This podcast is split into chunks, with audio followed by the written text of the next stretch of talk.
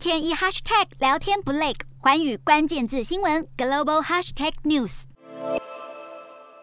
美国联准会今天开始举行为期两天的政策会议，投资人等待会议结果。美股今天走势震荡，以小涨作收。美股四大指数全数收涨，道琼指数上涨六十七点二九点，收三万三千一百二十八点七九点；纳斯达克上扬二十七点七四点，收一万两千五百六十三点七六点；标普五百上涨二十点一零点，收四千一百七十五点四八点；非半指数上扬二十二点六五点，收三千零四十四点八九点。欧洲股市方面，由于一连串业财报展现乐观，以及市场预期世界各国央行将加速升息以控制通膨，政府公债殖利率创新高，带动银行股上扬。欧股今天收高，欧洲三大股市全数收红。英国股市上涨十六点七八点，收七千五百六十一点三三点；德国股市上扬一百点四零点，收一万四千零三十九点四七点；法国股市上涨五十点五七点，收六千四百七十六点一八点。以上就是今天的欧美股动态。